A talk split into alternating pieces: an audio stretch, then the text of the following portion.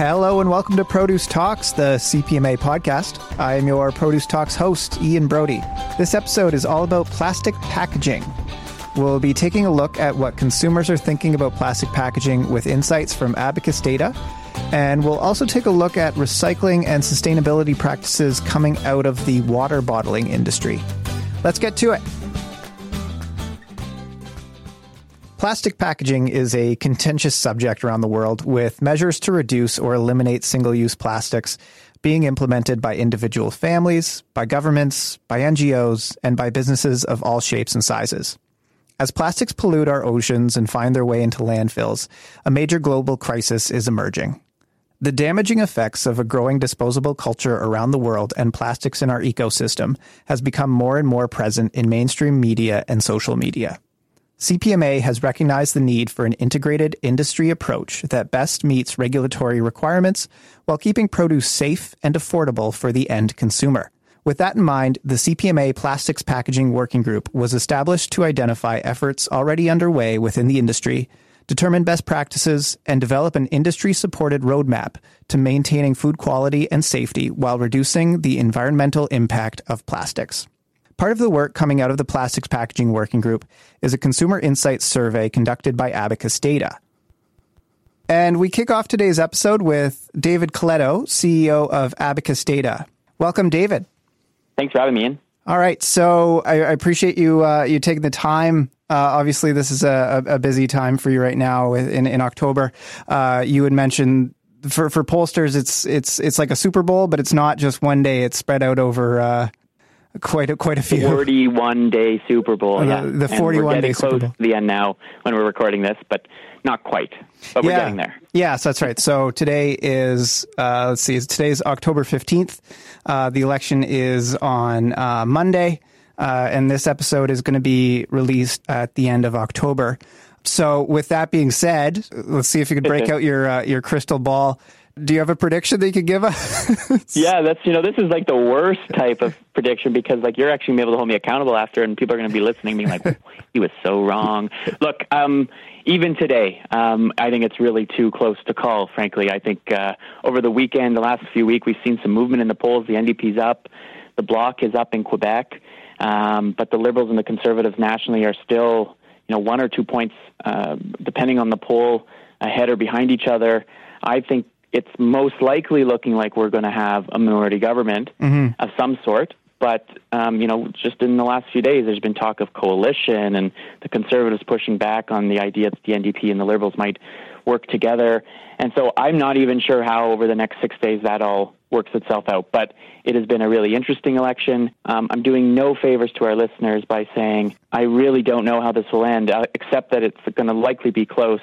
And whatever parliament comes after it, is going to be more fractured, and there'll be likely more voices influencing government policy than we've had over the last eight years. Mm-hmm. Mm-hmm. The, the election really sets the stage uh, for a conversation on plastics. Uh, getting to the, the topic at hand today, as two key issues to voters are cost of living and climate change. Mm-hmm. So I think it really sort of sets the stage for, for that discussion um, on plastics in, in the produce industry.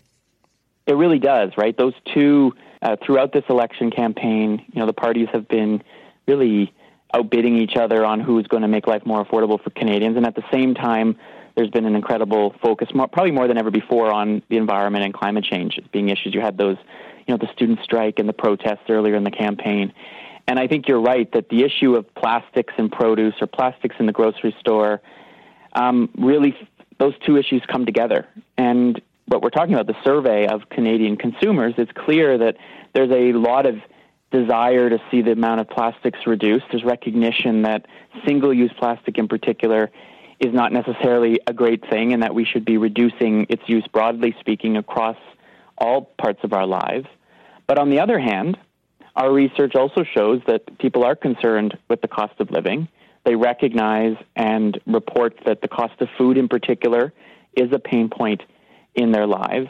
And so, any public policy um, choice, any uh, direction that the, that the industry goes in, I think has to recognize that those two issues are, from the consumer's mind, fundamental in how this issue gets solved. Fix this problem, reduce the amount of plastic, but do so in a way that doesn't increase the cost of food or affect the availability of certain products, mm-hmm. or as we'll talk about more, the, longe- the longevity of certain products. So, in, in, other words, do it, but don't change anything that affects my quality of life, uh, the availability of certain products, or the cost that I'm going to have to pay. Yeah. Which is usually what consumers tell us. So, yeah, we'll, we'll get into the study. So, uh, this past summer, uh, you conducted a, a, market research study for CPMA as part of the work that's coming out of our plastics packaging uh, working group. So, what were the objectives for this study? Well, I think there were two primary objectives, and it was one to inform the work of the working group um, to make sure that the voice of the consumer was was included in in, in the decision making and the deliberations, um, and and two was to really better understand how public attitudes, consumer attitudes have been shifting, right? Because we had seen quite dramatically how fast I think consumers' views on, on plastics have had, had, had, has shifted. Right, there was only almost a year ago where the whole plastic straw phenomenon happened, and how quickly you know food service providers had to shift because the demand from consumers was so strong and the, the reaction was so swift. So we wanted to make sure that we were informing the, the conversations and anything that comes out of the working group is, is grounded in good market research. And then, two, making sure that we had a good grasp, actually, of, of where the consumer was and how and how that views were, were evolving. Right. Yeah. It's about getting more informed so that we can make the best decisions and, and uh, support policy, I guess, going forward. The way that we approached this research was to recognize that this issue is both a consumer issue and a public policy issue, right? Mm-hmm. And so at any given time, a consumer is both a consumer and a citizen and understanding how they bridge their views on climate change, the environment, sustainability more broadly with their preferences as a consumer was, was a key part of um, the design of this study and what we were trying to understand. So uh, let's let's dig into it a little bit. What, what were some of the key highlights in, in the study when it came to consumers' views on plastics? Well, I think the starting point is to recognize that a clear majority of the country, 63%, said they strongly believe that they, we need to reduce the amount of single use plastics in our lives. And we defined what single use plastic was for them. And so that's the starting point is that most Canadians very, you know, um, either believe that it, it's critically important that we do something about this or they're concerned about it. And there's very few who say this isn't something that industry or government or society more generally has to has to come at, and it's it's pretty consistent across age groups across the country. Um, what we what we did see was some differences of opinion across uh, uh, by type of consumer. So consumers who typically cared more about the convenience of certain products or the longevity of, of, of produce products were less likely, a little less likely to be as concerned about single use plastic overall but it was pretty consistent across the board. The other thing that we learned was were our perceptions today? And there is a general sense first that when, you know, the average consumer walks into the produce department of their grocery store, they believe there is too much single-use plastic being used. Mm-hmm. And when we ask, do you think it's getting worse or is it getting better? Most people say, I don't notice it getting better or worse either way. That, that things are staying pretty, pretty pretty static. And so that's the that's the current perception that we need to reduce overall.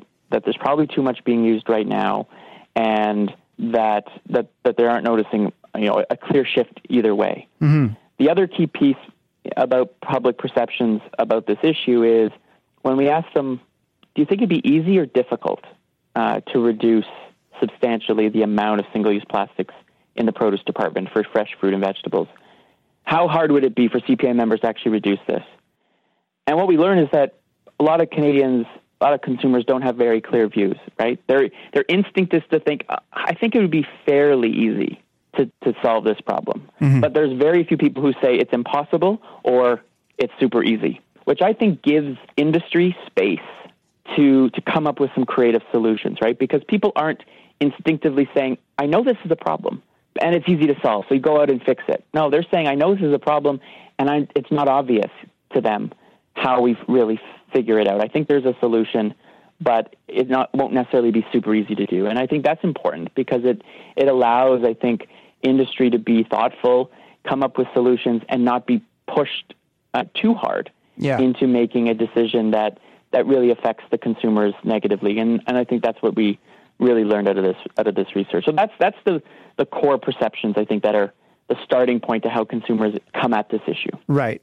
And an organization, whether it's an entire sector or an individual brand or company, its reputation will increasingly be tied to whether or not the public believes they're sincerely interested or care about reducing their environmental footprint, right? So being just talking about it, demonstrating the effort um, and work that certain organizations are doing is really important. I'm not talking about greenwashing, like you have to you have to do something, mm-hmm. but it's important to talk about what you're doing. And I think what we've learned even in our initial conversations with the working group is that maybe the produce sector doesn't talk enough about the things it's already doing, and that is a big uh, a big step. One of the things we also learned was that people, on the one hand, you know, want action. They want to see reductions in single-use plastic.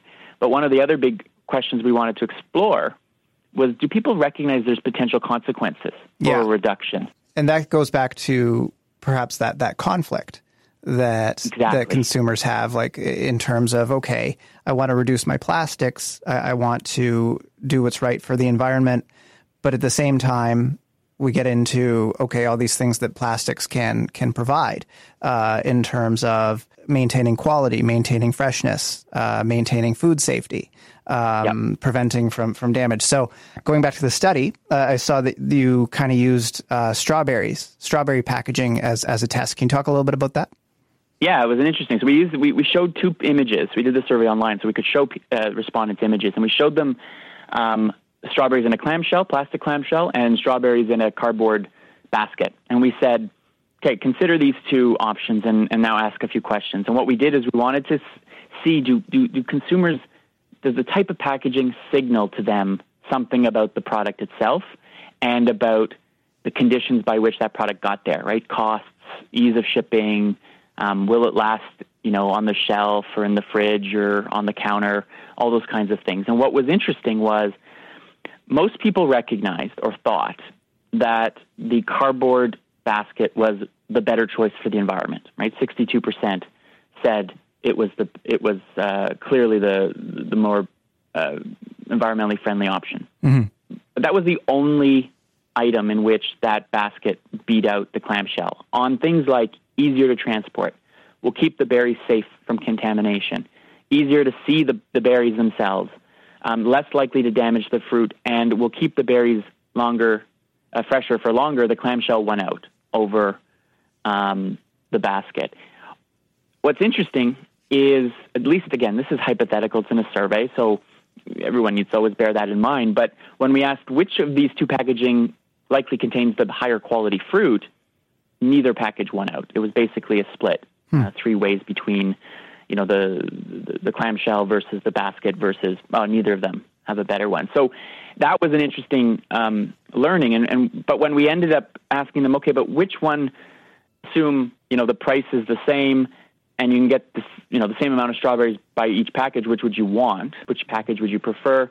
By about a 57% to 43, they picked the basket, the, the cardboard. So even though it, only on one attribute did the basket win out, when in this hypothetical situation, people still went towards the basket, even though they thought that the, the clamshell might be better for certain attributes. So it's a right. it's a really interesting, I think, exercise to show what what signals these packaging types send to people, and perhaps how increasingly concern about the environment might might overtake people's um, preferences in the grocery store when if they've got choice between different products and different types of packaging. Mm-hmm. And I think that one of the key points in that question was assuming the price is the same. And I think that that's sort yeah. of that that remaining factor that you know maybe we'll we'll see alternative packaging uh, come into play that could be be done at the same price. But obviously that's an important factor for not only the consumers, but of course, retailers, growers, shippers, everybody across the supply chain. So uh, it'll be really interesting to see uh, how this how this sort of evolves over the next couple of years. Yeah, and, and I guess the, the only other point I'll add about the price and affordability, because we we talked about that earlier about it being so important, is I think the public, a lot of consumers recognize that if we were to eliminate most single-use plastic packaging in produce, that it would have likely in their minds a impact on the price of that product, on the price of shipping. mm-hmm. because you know there would be more waste or there would be more damage to products or the longevity of those products wouldn't last as long. And so there is a recognition, right? This is this balancing. I think the, the, the public often are pretty reasonable with their views on this. The other yeah. thing that was important, not just on price, is the third dimension, which we haven't even brought up yet, is food waste itself. And how much food waste does a plastic packaging actually prevent? And understanding that in terms of coming up with a solution, I think will be important because the public is mindful of it. Mm-hmm. We have been primed, you know, over the last few years to recognize the impact that food waste has on climate change itself, and so it's part of the mix that I think uh, that that the industry needs to and, and does bring up, but recognize that the public's there with them on, yeah. on asking those kind of questions. So, getting into another question, you asked, do produce companies care about the amount of plastics? Um, and, and so that's another question that you asked to, to consumers to provide more insights on, on the views on how produce companies are doing when it comes to plastics. So what did you find there?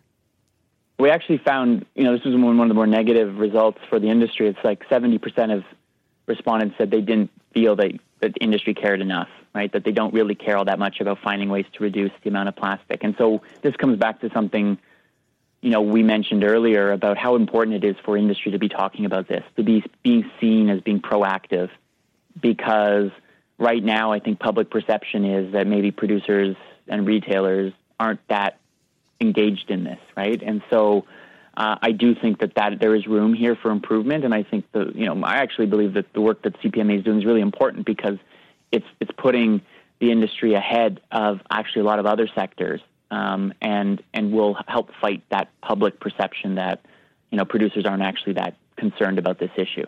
Definitely, and I think I mean produce when you walk into the grocery store produce is the first thing that, that you see. And from the consumer perspective, that the consumer that's going to the grocery store, along their experience as as a consumer, from buying the good to taking it home to cooking it, it's that first step in, in their experience as a consumer. So even though produce isn't even anywhere near the number one contributor of single use plastics in, in the whole system of, of plastics, that's not what the consumer sees. I think in, in the consumer's eyes, because it's that first contact in the grocery store, it becomes a little bit more prominent for them. Yeah, no, I agree. It's high profile. It's it's it's there. It's present, and you have to also keep in mind that while we might buy, you know, a laundry detergent jug, which is all plastic, and put it in the shelf, and we might use it every week, it, we're not throwing it out every week. Whereas it might feel like we're throwing mm. out more plastic related to produce because it's it's coming in and out of the house more often than some of the other products that we use. So I live, I always say, as a market researcher, I live in the world of perception. Reality doesn't often matter. It's what I think and what I assume and feel every day. And I think that's that's a lot of what you were just describing. Is that produce is front and center. It's it's there. It's present.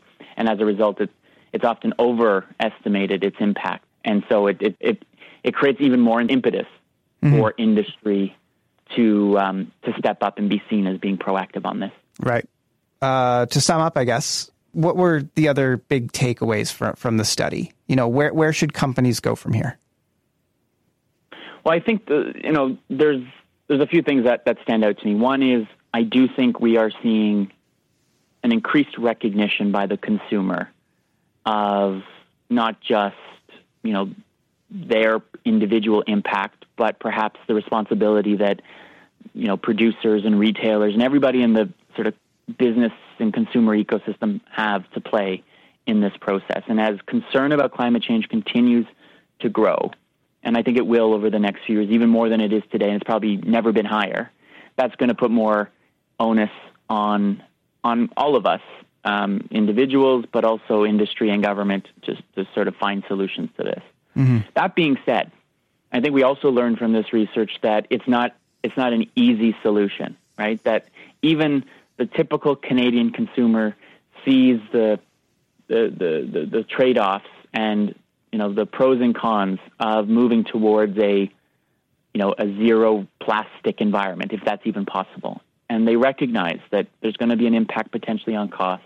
There's going to be an impact on longevity. There's going to be an impact on transportation, on food waste. And so finding that sweet spot is what this is all about. Finding a sweet spot that brings the amount of plastic down, but at the same time doesn't create a backlash from consumers who say, I don't want to pay more, or I still want to get strawberries in, you know, um, all year long.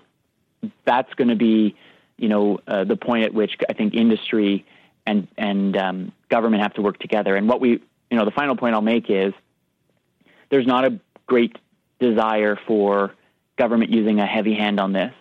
Um, at the end of the survey, we asked, you know, what's your be- what's the most preferred approach to how you think this issue should be dealt with? And at the end of the day, which is not surprising because we're Canadian, most Canadians say let's let's find a collaborative way. Industry and government should work together to find solutions that make sure that we can get all the produce we want, that the cost is is contained as much as possible, mm-hmm. but that we do what we can uh, to protect the environment. And, and there is little desire to see an outright ban, you know, government forcing uh, certain types of behavior that they recognize that this is probably more nuanced than it might originally have been. So I think that's the most important thing is that that nuance and that balance is, is I think what consumers are actually looking for. And, and that is often the case in a lot of this kind of work that we do. Mm-hmm. So thank you so much for your insights, David. It's been great working with you and your team at Abacus on this uh, important issue. My pleasure. Thanks, Ian. And now a quick word from our sponsor, NatureFresh Farms. Hi everyone, it's Lucy from the NatureFresh Farm team. We are always trying to think outside of the box when researching and designing new product. And one of the biggest challenges our industry is facing right now is creating greener and more sustainable packaging. We know that consumers are pushing back against plastic in the produce department, which is why we are on a mission to discover more sustainable packaging options that meet their needs. To find out more, please visit www.naturefresh.ca.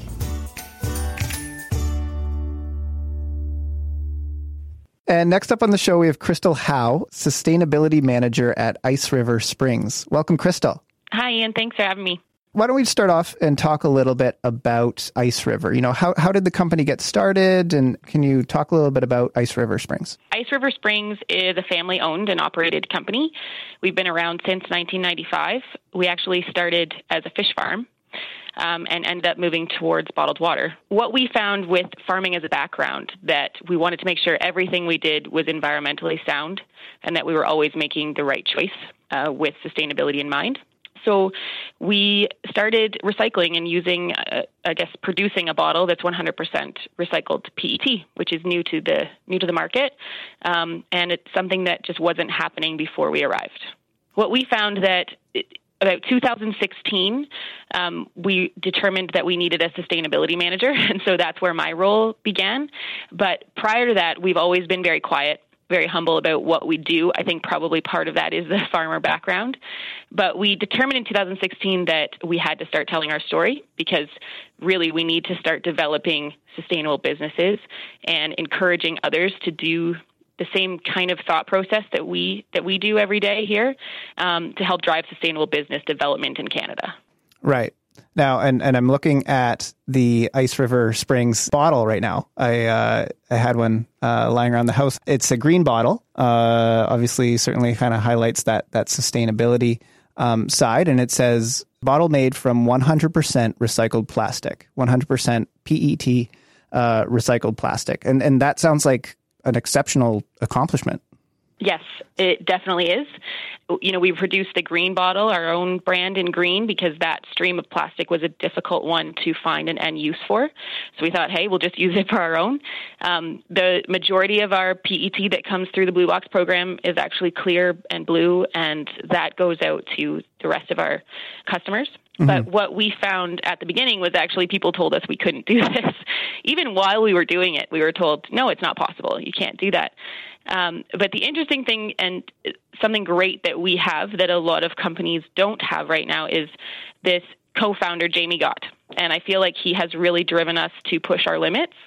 So he wanted us to try lots of different things, you know, try PLA, try Tetra Pak, uh, move towards recycled content, the green bottle, as you speak about it, the caps that can be turned into chairs. He's always driven us to be vertically integrated, to be self reliant, and always keep sustainability at top of mind.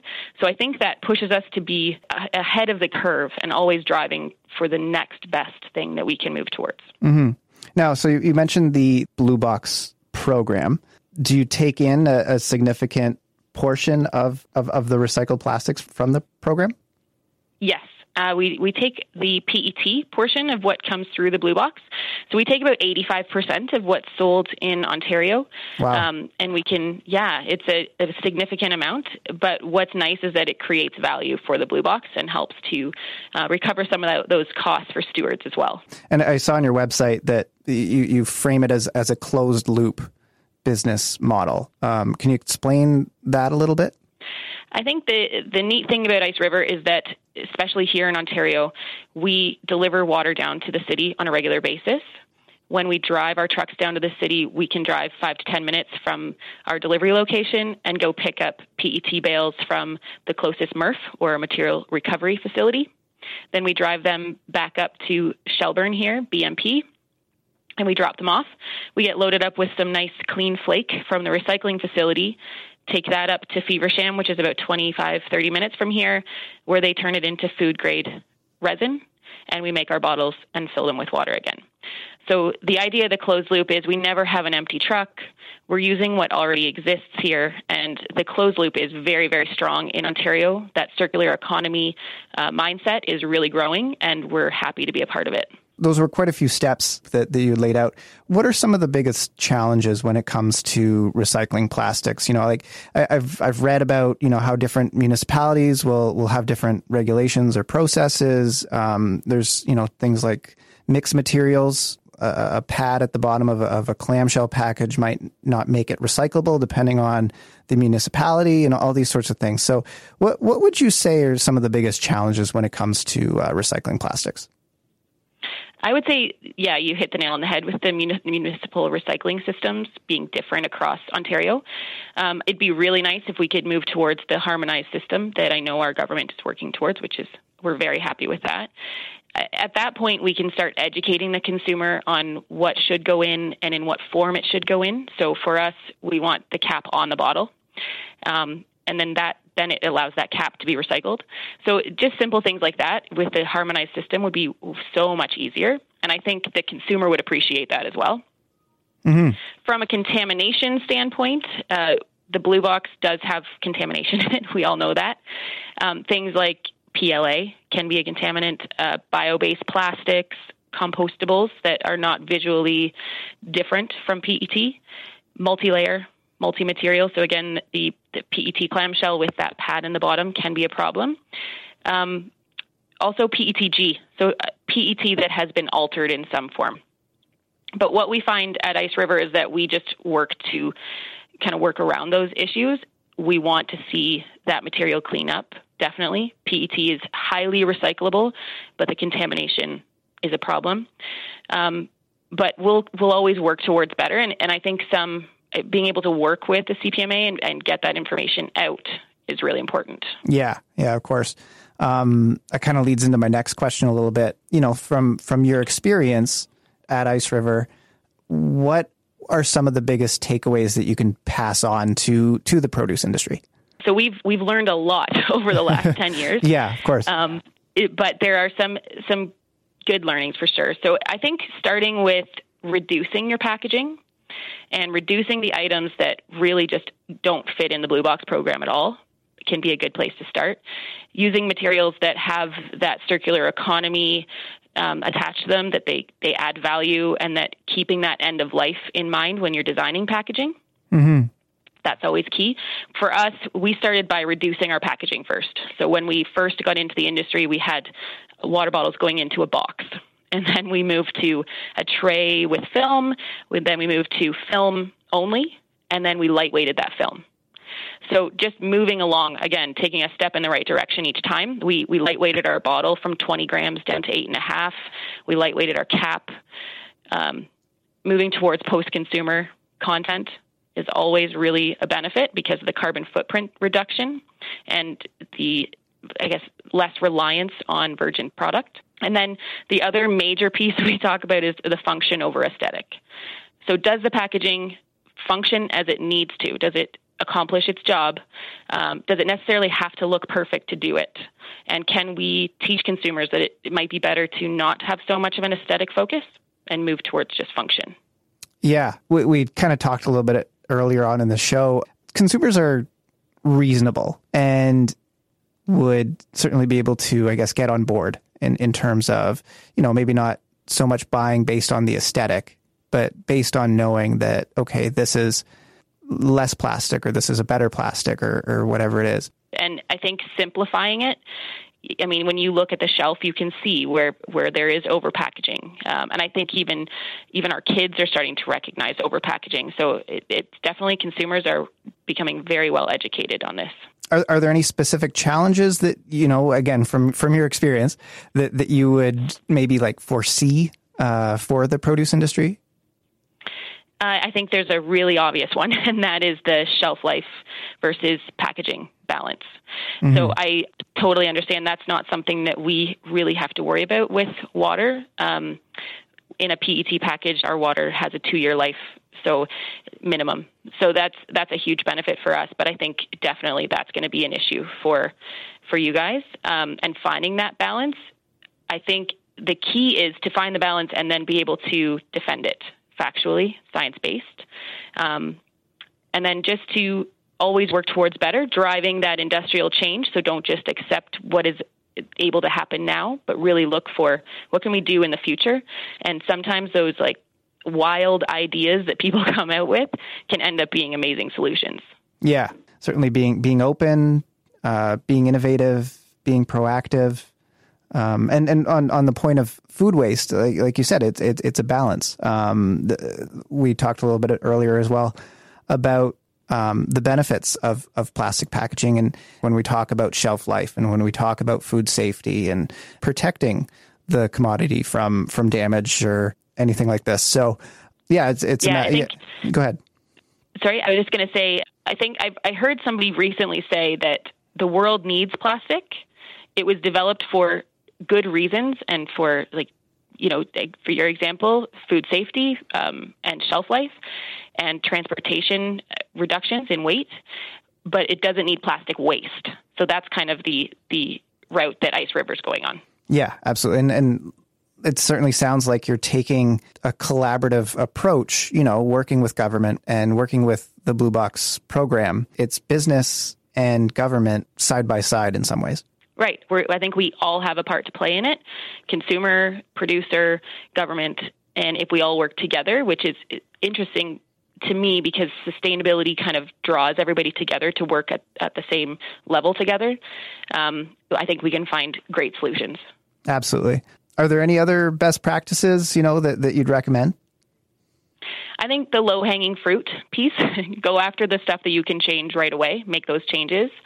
Um, again, back to having that open discussion in your companies and you know opening it up bottom up everybody having their opinion can can be really beneficial um, understanding that you're not going to save the world in a day so every little movement in the right direction is a good one the last piece that I would add is that I am really excited to see that you guys are making decisions for the right reasons and moving towards just a better packaging line. Um, consumer perception and bottom line is often where we go to, but I think we also have to take the steps to to educate ourselves and make sure that that we're making the right choices for years in the future. Mm-hmm. Good to be at the forefront of it for sure. You guys are doing great work. Awesome. Thanks, Ian. Thanks, Crystal. Have a great day. Okay. You too.